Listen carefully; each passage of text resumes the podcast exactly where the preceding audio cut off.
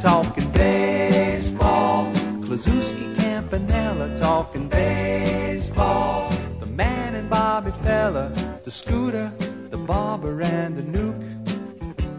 They knew 'em all from Boston to Dubuque, especially Willie. Hello and welcome to episode 10 of the Shoeless Goat podcast, where a Cubs, White Sox, and MLB podcast. I'm one of your hosts, Nick, and joined with me for a second straight week is Slammin' Sammy Norland. Sam, how you doing, buddy? Not too bad. Uh, enjoying my Memorial Day weekend. How about yourself?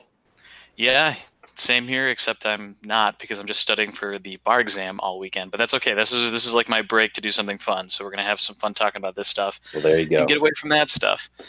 So it is episode 10, and I think um, in that fashion, we're going to steal from Sesame Street a little bit. And this episode goes out to not only Ron Santo, but Yoan Moncada, who both sported the number 10. I think we should do this every week, rooting to add here. Yeah, you get pr- pretty creative uh, all, all the way up, obviously, too. In the 80s and 90s or whatever. But yeah, uh, kind of Ron Santo. That's my uh, handles on social platforms, um, at least uh, Twitter and Instagram, uh, SCN1410. So the 14's for Ernie Banks and the 10's for Ron Santo, just because my dad and grandpa would tell me all sorts of stories growing up about those guys. So uh, episode 10, I'm, I'm down. I, I wore number 10 growing up playing baseball because of Ron Santo and my dad and grandpa as well. So uh, this, I'm, I'm glad that I was able to, uh, that you had me in to co-host this uh, 10th episode this week. Yeah, perfect. I always wore 14 actually, but not because of Ernie Banks. It was actually for Bob Cousy in basketball because my uh, my base basketball team was the Celtics growing up. So There you go. That makes sense. it worked out. Um, so we're gonna start how we always do. We're gonna do a uh, recap of the week, and we'll start with you, Sam. Cubs, not a great week for him. I mean, Sox, not a great week either. But take it away, man. Yeah, so I incorrectly included the previous Sunday's game on lap, last episode um, that you and Nick, Nick Phillips had already covered. So instead of going uh, three and three or four and three, it was just one less than that. Um, however, we recorded last week during the Kyle Hendricks no hitter that wasn't, um, and that game ended six five uh, in the Cubs' favor. So I I technically can count that this week. Um, the next day, Monday, was a five to four loss to the Phillies at home, and Jake Arrieta's return to Wrigley Field. He got an absolutely awesome standing ovation, uh, in which he kind of took off his helmet and saluted the crowd uh, in his first at bat back at Wrigley uh, in a game that featured some late lead changes and a little league home run, but uh, ultimately um, JT Real home run in the tenth sealed it for the Phillies. Uh, on Tuesday, uh, the Cubs won a pitcher's battle 3 2 against the Phillies um, behind a two run ninth inning rally in which hobbling Javi Baez walked it off with an opposite field hit to uh, put it, put the Cubs at technically 2 and 1 on the week. Um, Wednesday, an 8 4 win against the Phillies featured an Albert Almora grand slam. Um, I'll kind of get into it later, but he he he's uh, had a bit of a power surge recently, which is good to see. Uh, every damn day, as we say uh, in the Let Me Be Frank group with Albert, and it's nice that he's picking it up a bit. Uh, Thursday was a nine-seven loss in Jon Lester's uh, second consecutive kind of shaky start um, to drop the Cubs to three and two on the week. Friday, another loss, this time to the Reds at Wrigley, um, in which Steve Cishek gave up a two-run home run to Eugenio Suarez in the ninth. Um, uh, fortunately, Saturday, the Cubs came back uh, in a game that featured six home runs total. Um, Addison Russell kind of had his best game back um, in his return, and hopefully we'll be able to uh, catch his stride a bit. Made a nice defensive play or two at second base uh, in an 8 6 win. And then today's game, or yesterday's, if you're listening on Monday, uh, was just absolutely terrible. A 10 2 loss behind a shaky start from Jose Quintana. The bullpen wasn't much better. Um, and then we'll again get into this later, but a game in that Kris Bryant and Jason Heyward collided, and Kris Bryant ended up leaving to drop the uh, Cubs to technically 500 on the week, or if we're not counting Sunday's game, three and four. So, as you mentioned, not the best week for the Cubs. Yeah, I was at uh, Monday through Friday's game, and the moment that stood out the most, obviously, being Jake Arrieta getting that standing ovation, which was pretty awesome. Also, awesome that Yu Darvish damn near walked all the way to second base to give the crowd enough time to get loud enough, which was which was very cool considering that losing Jake meant getting you. So it's kind of like you trade, kind of like you traded one for the other. So I thought that was pretty awesome. Yeah, that that that, that big storyline and the fact that they were both obviously able to show respect to each other was really neat to see. And uh, I'd be lying. I I didn't well up and cry or anything, but I, would be lying if I if my heart kind of wasn't pounding. I wasn't emotional about that because obviously the the what Jake Arrieta means to Cubs fans and forever will forever mean to Cubs fans and in the most dominant second half, arguably in baseball history uh, in 2015 is something that no Cubs fan will ever forget. Yeah, I, um, I'm a big Jake fan. His last game uh, was a playoff game against the Dodgers, and right when they took him out, he came up to me. I was working the game, and he asked me, "He's like, hey, can I have like a handful of baseballs?" And he had a towel in front of him, so I, like so I put a bunch of baseballs in his, and he tied it up and put it over his shoulder and kind of walked away. And that's like right the moment I knew I was like, he's not coming back, and that was that was the gut punch. So to see him yeah. come come back and get the cheers is great. Yeah, well, yeah, you you know before pretty much pretty much anybody else did. So that, that was pretty neat, but obviously not so neat in the fact that he knew that he may be uh, headed out of town. Yeah, and during the Phillies series, kind of a side note, the fans were especially brutal to Bryce Harper all week. And I, for one, don't understand it. Like, do you can you like fathom why they were brutal like all game, just booing him constantly? The classic Bryce has lice chance and just mercilessly. He was never going to be a Cub unless you were looking at the news two years ago when all those rumors were flying. Yeah, exactly. And just like the whole Bryce Harper free agency thing, first off, it was always going to be a Yankee. Yankees fans are totally certain he's going to become a Yankee.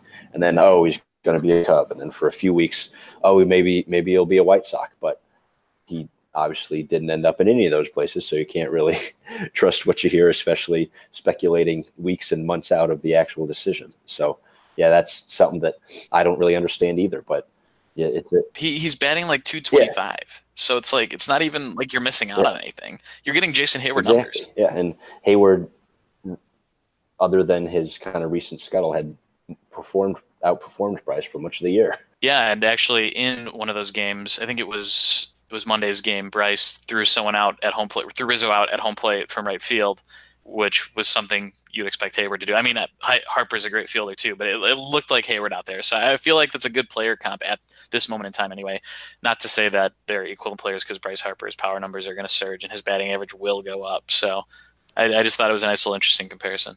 Yeah, but that that series split uh, two two gave us a. Uh, there, there's no really real sense in talking about oh if the playoffs started today scenarios, but there's a pretty likely scenario in which the Cubs and Phillies could uh, end up playing each other again. Yeah, I could see it. I uh, I still have the Braves in that division, but mm-hmm. I mean Phillies pitching if they pitch the way they did uh, against the Cubs. I mean, I think it was uh, Eflin was really good. Mm-hmm. Nola at least started off pretty good, so we'll see how it goes. Um, we'll do uh, White Sox recap now. Another tough week for the White Sox. They went two and five, leaving the overall record to 23 and 29, which I think is still third place in the Central. So that kind of puts things in perspective. Um, Monday was a 3-0 loss. It was a bullpen game, so they just I don't think any pitcher pitched uh, longer than two innings. Uh, to only give up three runs is, is not too bad, but I mean you got to score. They didn't. Uh, they got shut down pretty much. So uh, they were playing Houston. Uh, Tuesday, a five-one loss. Dylan Covey, uh, four fours are wild. Four innings pitched, four hits, four earned runs. Um, that's not horrible for Covey, but as Bovard has uh, said on a number of occasions, he's a uh, quadruple A starting pitcher, or he's like a seventh pitcher in a rotation, and uh, nothing he's done recently is uh, going to make me disagree with him on that one. Uh, they got the win Wednesday in a wild game. Um, the human enigma that is Ivan Nova again with a great start, follow before having a horrible start. So I just don't know what to think of this guy. Seven innings pitched, three earned runs. Charlie Tilson, New Trier stand up, hits his first career home run, and it is a grand slam, much like Taylor Davis uh, three or four weeks ago. And the White Sox had a triple play, which is not actually the weirdest thing because recently the White Sox had a lot of triple plays. I think they've had four since 2016. This was the 719th triple play in MLB history. The last one for the Cubs coming in 1997. So I think the White Sox have like six or seven within that span, which I think is pretty wild. Wow. Um, yeah, so it was a good outing against Houston. Uh, and they got some interesting. I can't even imagine the last game in which a grand slam and a triple play occurred, but this is this was a special one, and to do it uh, against Houston is uh, it's a pretty nice little feat too. Well, it, it, right. we'd be remiss to uh, mention that uh, Houston in 2005, Bovard would get would get all over us. So uh, that he he had some sort of tweet or blog or whatever that mentioned uh, it, Houston and Sox rivalry or whatever that uh, I, I, just had to throw in there a bit. Oh yeah, the uh, it, that's true. I, I, forgot to mention this this uh, this series is the the World Series matchup, and you don't often see World Series matchups with teams that are now in the same league together. So exactly, that's uh, it's pretty pretty interesting. Uh, Thursday game of the week for sure. Uh, Lucas Giolito, nine innings pitched, four hits, nine Ks in a four nothing win against Houston. Giolito gets his first complete game shutout, and his ERA is now at a meager two point seven seven. He's six and one, so on only 107 pitches. And just watching some of the game recaps and some of his pitches, his slider is right now as nasty as they come. And to make the comparison, it's like Mark Prior levels of filthy. I'm going to go that. Oh man, uh oh. With, with the injury route. bug, I, I don't, I don't know if I'd say that. Yeah, and he well, here's the thing: he doesn't have. He has about a third of the of the calf size that uh, that Prior had, so I think he'll be okay. Fair. Um, but it best performance of Giolito's career that I can recall. Of course, big time White Sox fans might disagree. There might be another one I'm forgetting, but you can't argue with the numbers here. Uh, Friday, now the Twins come to town. The Twins actually end up sweeping the White Sox. Something that the Twins have been doing to a lot of people lately is winning a bunch of games and scoring a lot of runs. Uh, Friday, 11 to 4 loss. Uh, our player of the week, uh, my player of the week last year, I wanted to say was Reynaldo Lopez, and he went 3.2 innings and gave up eight earned runs, proving once and for all that he is, in fact, not back.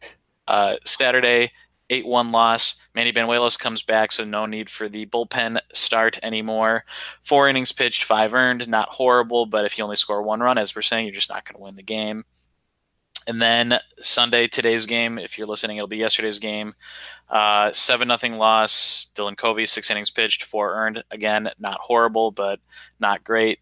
Jake Odorizzi had a. Uh, a gem of a start and only five and a third. He had nine Ks, so nine of the potential, you know, 16 outs were strikeouts, and the bullpen took care of the rest for the sweep.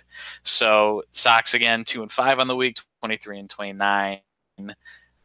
Third in the Central, it's kind of looking monotonous at this point for the White Sox. Just week after week. We haven't really seen like a we need like a six or seven game win streak to get super excited again. I feel like, but just the schedule and the way the inconsistency at the starting pitching is just not seeing like that's a sustainable thing to be going at that to be happening. Yeah, and I, I'd agree with the uh, baseball has kind of just for whatever reason, it's, it's the time of year, obviously, where kind of the hot starts are have have worn off, and maybe guys that have been slumping are kind of picking the bats up a bit. As uh, uh, in, in Joey Votto in the Cubs series, I think he came in hitting like 208, and now he's over 230. And uh, the the Cubs, after their insane win streak of a few weeks ago and last month, uh, have come back to earth, and then the White Sox have kind of settled in as a uh, as the third best team in the Central, which which for them is relatively impressive, uh, given all the injuries that they're dealing with and what what just kind of the makeup of the AL Central, which nobody saw the Twins kind of, at least I didn't. Maybe maybe the PECOTA geniuses uh, predicted that the Twins may may have been doing this well, but uh, uh, not not the best week for either Chicago team to kind of wrap that up. Yeah, you said PECOTA geniuses, but I didn't see any air quotes there, so I'm a little concerned but I like what you meant. I like what you mentioned about the uh, the hot starts fading. Um, Mariners, prime example of that, started at 13 and two and have gone at 10 and 30 since, which is devastatingly bad. The A's, who were a really good team last year, started off pretty horrible, and they've won I think nine in a row now, and they've got Yeah. some really stud pitching. So water always finds its level, as our good friend Jim Fisher has, or Jeff, not Jim Fisher, Jeff Yeah. Fisher has taught us on many occasions. Yeah, that's right. Well, and the Mariners are still hitting all sorts of home runs, but uh, obviously that hasn't translated to W's in the win column. Yeah, the the pitching is not as crafty as they imagined it being. Okay, so we are going to move on to the big stories of the week, and I'll start uh, with the White Sox big story. Lucas Giolito is a legit AL Cy Young candidate, and I'm going to go out on a limb and predict that he will end top five by the end of the year. Right now, how they're ranked, usually it's a combination of WHIP and ERA. Right now, Justin Verlander obviously running away with it, eight and one with a .73 WHIP and a 2.24, which makes me continue to think that the Houston Astros are somehow cheating because they are getting these miraculous Turnaround. performances of guys who have been just raised from the dead. Um, Odorizzi, who we just mentioned, having a great season so far, 1.06 WHIP, 2.38 ERA. Then there's a list of I won't say nobodies, but guys that I just don't think that can sustain. 30 of Frankie Montas from Oak, from Oakland, Charlie Morton from Tampa, who former uh, Houston Astros possible cheater, so you never know. Um, Mike Minor, who's up there in age, uh, Texas pitcher, Domingo German, Spencer Turnbull, and coming in at eighth is Lucas Giolito with a whip of 1.06 and an ERA of 2.77. Before this previous start, I wasn't going to say that Giolito was a legit Cy Young candidate, but the way he dominated a really good Houston Astros team, there's an argument to be made that if he continues that success, that'll be something to get White Sox fans really excited about in the same ways that Chris Sale did years past when the team wasn't that great either.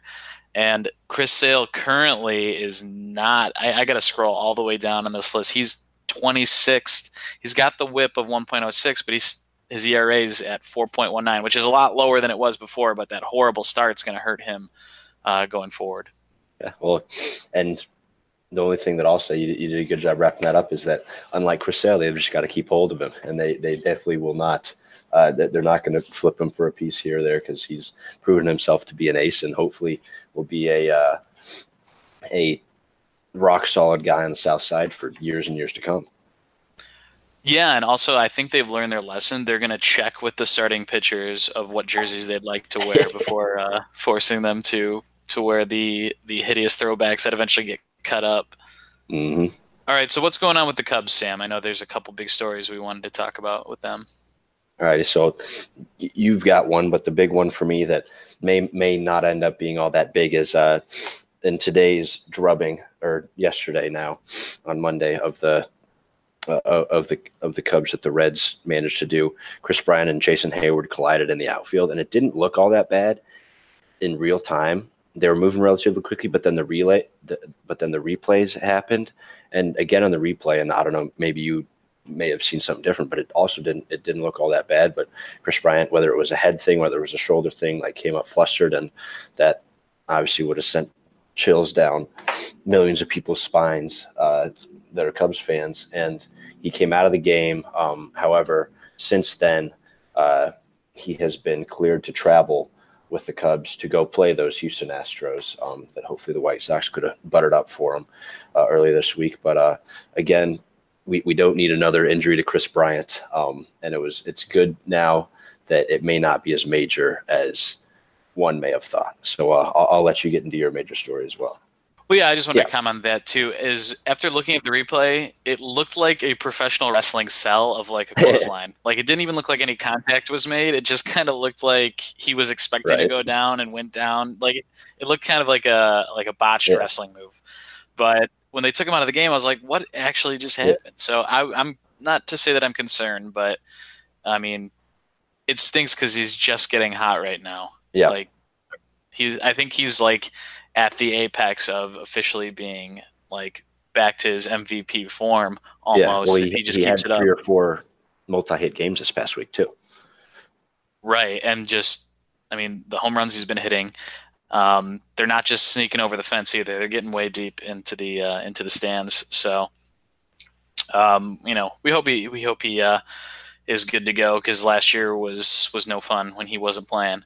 Uh, yeah, my Cubs big story, kind of like we've talked about this at length, but man, the bullpen did they blow what three three leads this week um, in late inning situations in which the Cubs were supposed to win those games, and it, it's it's starting to look like that is the that is the mean that we should expect unless something happens, right? Because they started off so poorly, and we thought, okay, that's a fluke, and then they got their act together for a good three and a half, four weeks, and then they're back to really struggling again at the end of the game to close out those wins. So it's not like the beginning of the season was a fluke if it happens again. You know what I'm saying?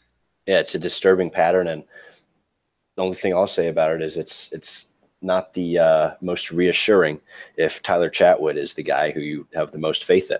he came in and he closed out uh, Saturday's game, the eight six win. He put a couple guys on, but then got a double play, I think, and then a pop out to uh, end the game. But and he, I, I don't want to. He, he's been much better this year and has done wonderful in long relief, but if he's the guy that we're trotting out there in these high leverage situations because nobody because Cishek blew a save, Carl Edwards gave up runs today, and not a meaningful game or anything. But yeah, the it, it's a disturbing trend. Yeah, so I'm going to push back on you a little bit. I'm actually pretty okay seeing Tyler Chatwood in those high leverage situations. He's one of the few guys besides Norwood who they just brought up who's consistently hitting 96, 97 miles an hour. And if you look at the sixth, seventh, and eighth innings that come before that, none of the guys are really hitting that. So it'll be a nice change of pace. Not to mention that Chatwood's a sinker ball pitcher. If he's not walking guys, I'm okay with it. And to be honest, he's been the only guy who hasn't blown a game yet.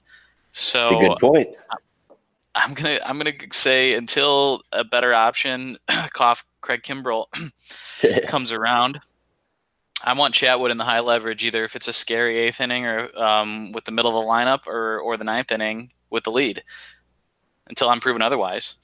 Yeah, well, and and a thing I, I will concede is that he's probably got better stuff than really anybody that the Cubs could walk out there right now, and you you you don't often see a guy who's been able to transition from a starter role to a long relief or, or a high leverage bullpen role as kind of not necessarily as seamlessly as he has, but uh, as long as he can command his pitches, I think he's an absolutely awesome option to have there, and the Cubs are lucky to have him. The nastiest pitcher they have is Dillon Maples, and they don't give him a very long leash. I feel like, or at least not long enough. They don't trust him enough yet. But I think once they actually give him a shot, let him mess up a couple times, and let him figure out his stuff, he's going to be the most nasty pitcher in the NL Central, in my opinion, with that slider. Oh yeah, that that's that, that's quite the take. We'll have to see how that comes to fruition, but I, I I'm obviously hoping that happens. Definitely. Okay, we're gonna move on. Uh, who was your player of the week for the Cubs in this uh, this tough week, Sam? Um, this one should be relatively obviously obvious, but uh, I've got Anthony Rizzo. He's riding an eight game hit streak in which he has one hit, three hits, one hit, one hit, four hits, two hits, one hit, and two hits. He's got four home runs on the week. Uh, my favorite of which was the 473 foot bomb that uh, broke the uh, D, I think, on the on the Budweiser scoreboard way out in right field, and uh, something that's pretty exciting. He went uh, opposite field today or Sunday. So, oh, and th- this is more than the past week, but over his last 100 plate appearances, so about 21 games, um, he's hit nine home runs. Uh, he's drawn nine walks. Uh, he's gotten hit by a pitch five times, and his slash line is 341, 430, and uh, 1148. So by far, far and away, Anthony Rizzo is my Cubs player of the week. So we should honestly consider doing some sort of like Truman Show mind game with him and just get rid of the fact that the month of April exists and anything he sees, anything he does, April doesn't exist. Just call it May. May goes for 60, 60 days. Right. Yeah. It's every single year and he catches fire, but maybe not as hot as this does, but it's awesome to see him catch fire. But I, we could definitely do without the 180 and the 200 Aprils. I, I agree with that. Amend the calendar, maybe. Oh, yeah. We'll have to call the Pope. Okay. Um, White Sox player of the week. This is a no brainer. Lucas Giolito. Uh, my my Cy Young pick for the AL. No, I'm just kidding. But possibly my top five Cy Young uh, candidate for the AL. Uh, I mentioned his stats before, but the complete game shutout on 107 pitches leaves him at six and one with 277. You wish that the schedule worked out so he could start twice a week, so that the Sox have a chance at minimum two wins, but uh, that is not the case.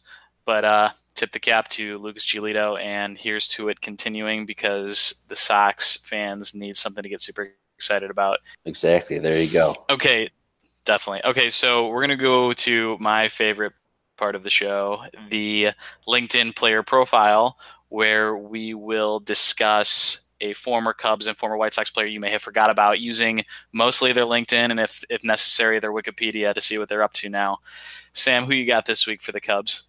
Alrighty, for the second consecutive week, I'm leaning a little more on Wikipedia uh, than I have LinkedIn, unfortunately. Um, kind of bucking the name of the segment. But uh, one of my all time favorite Cubs players um, and a 2000 national champion at LSU, shortstop, second baseman. Speaking of going opposite field, Ryan Theriot. Um, I've got a "You Can't Quiet the Riot" T-shirt that I got off a Cubs vendor or like a t-shirt sales guy probably when I was in seventh grade, and legitimately it might be my most worn t-shirt that I've ever had in my entire life. I love that thing. I absolutely loved cheering for Ryan Theriot. Um, his LinkedIn is pretty much bare. Uh, it, his name is all in lowercase letters. Uh, he um, has his he has an I don't know if it's primary. He has an AOL address linked on his LinkedIn and it says he's the oh, owner of R and R Properties in Baton Rouge, Louisiana. So uh, no profile picture either, but uh, I, I, knew it had to be him.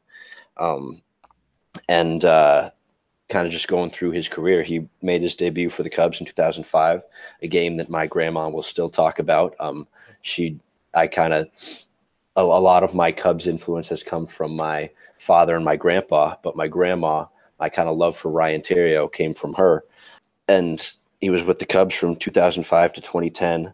Um, got traded uh, along with Ted Lilly to the Dodgers in that 2010 season, and then played for the Cardinals and Giants in 2011 and 2012, respectively, uh, winning World Series with both of those teams. Uh, his season with the Cardinals uh, featured a 20 game hit streak.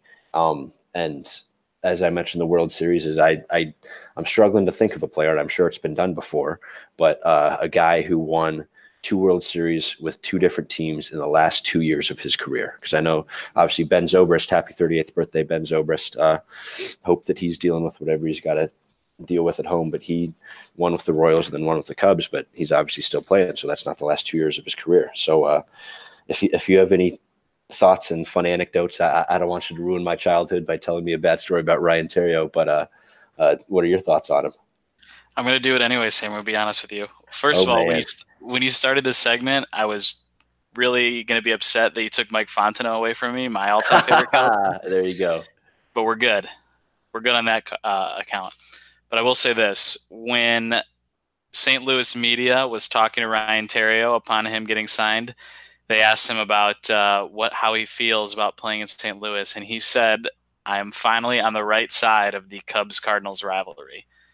Now I don't recall Dexter Fowler saying anything like that. So I'm just I'm just going to throw that your way, and I could already see the look in your face is a little bit uh, upset. Yeah, that, these past couple weeks, I'm not really known to think. Uh, it, it I'll still pr- proudly wear my "You Can't Quite the Riot" T-shirt, and uh, hopefully, for whatever reason, may, may, maybe end up forgetting that. But uh, he he's also been known to speak out on in Twitter and in local media down in Louisiana or whatever by saying that uh, uh GMs should be former players and like the statcast revolution and everything is a bunch of hogwash. And then guys will like re- rebuke him basically by saying hey when you won your series with the giants uh, gm wasn't a former player a guy, a guy who embraced data and being out in silicon valley. So he's kind of had to eat, eat his words on a few things but that that kind of fiery edge of him is uh, why i liked him so much when he was for the cubs. So i'm uh, uh, again disappointed, but it, it, I won't let that cloud my judgment of him too much. I, I, I actually think that I remember hearing that soundbite and was very disappointed when that actually happened. But uh, uh, I'm still a Ryan Theriot guy. I think he just wants former players to be GMs because he needs a job. Clearly, his LinkedIn is so bare. He might need something to do.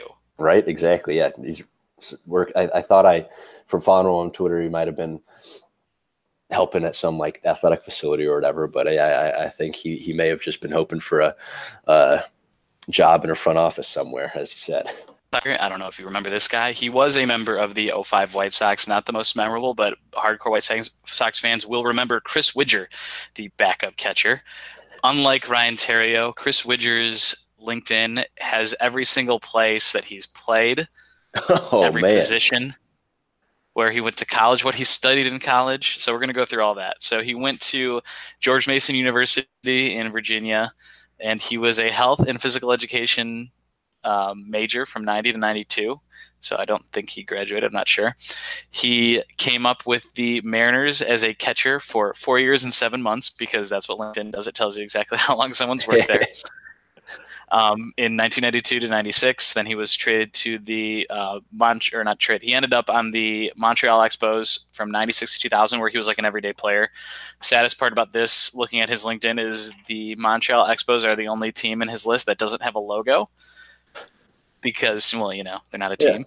And um, then he went back to Seattle from 2000 2001 to the Yankees 2002 to 2003, Cardinals 2003 to 2004 looked like his career was over, right? He's a player for the Camden River Sharks for three months uh, from 2004, July 2004 to September 2004.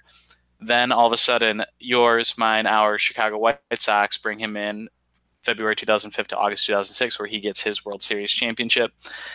Later uh, next year, ends up with the Baltimore Orioles and out of baseball. So he had a nice little 10 year career. Then after that, he became a pitching coach for those same Camden River Sharks, which I found super interesting because he's a catcher, and I would think that more catchers would be pitching coaches. You just never see it, Yeah. which I think is super interesting. Um, then he was so good at that that they made him the manager of the Camden Riverhawks or Riverhawks River Sharks uh, from for one year and one month. So he was with them for three years total. Must have not been a great manager. Uh, then he became the owner of FBI Baseball, Fundamental Baseball Incorporated. That's what he's been doing for the past eight years. So you got to love the fundamentals, and that's why we love Chris Widger. And now he's currently on the dark side. He is working for the Kansas City Royals Oh as no. as a consultant, as well as the top of it says that he's the manager of the Burlington Royals Rookie League affiliate. So a very well kept LinkedIn, I will say. He's also endorsed by eight people for public speaking. So, and uh, Tom Newberg, whoever the hell that is, says he's highly skilled at this. So apparently he's speaking around too.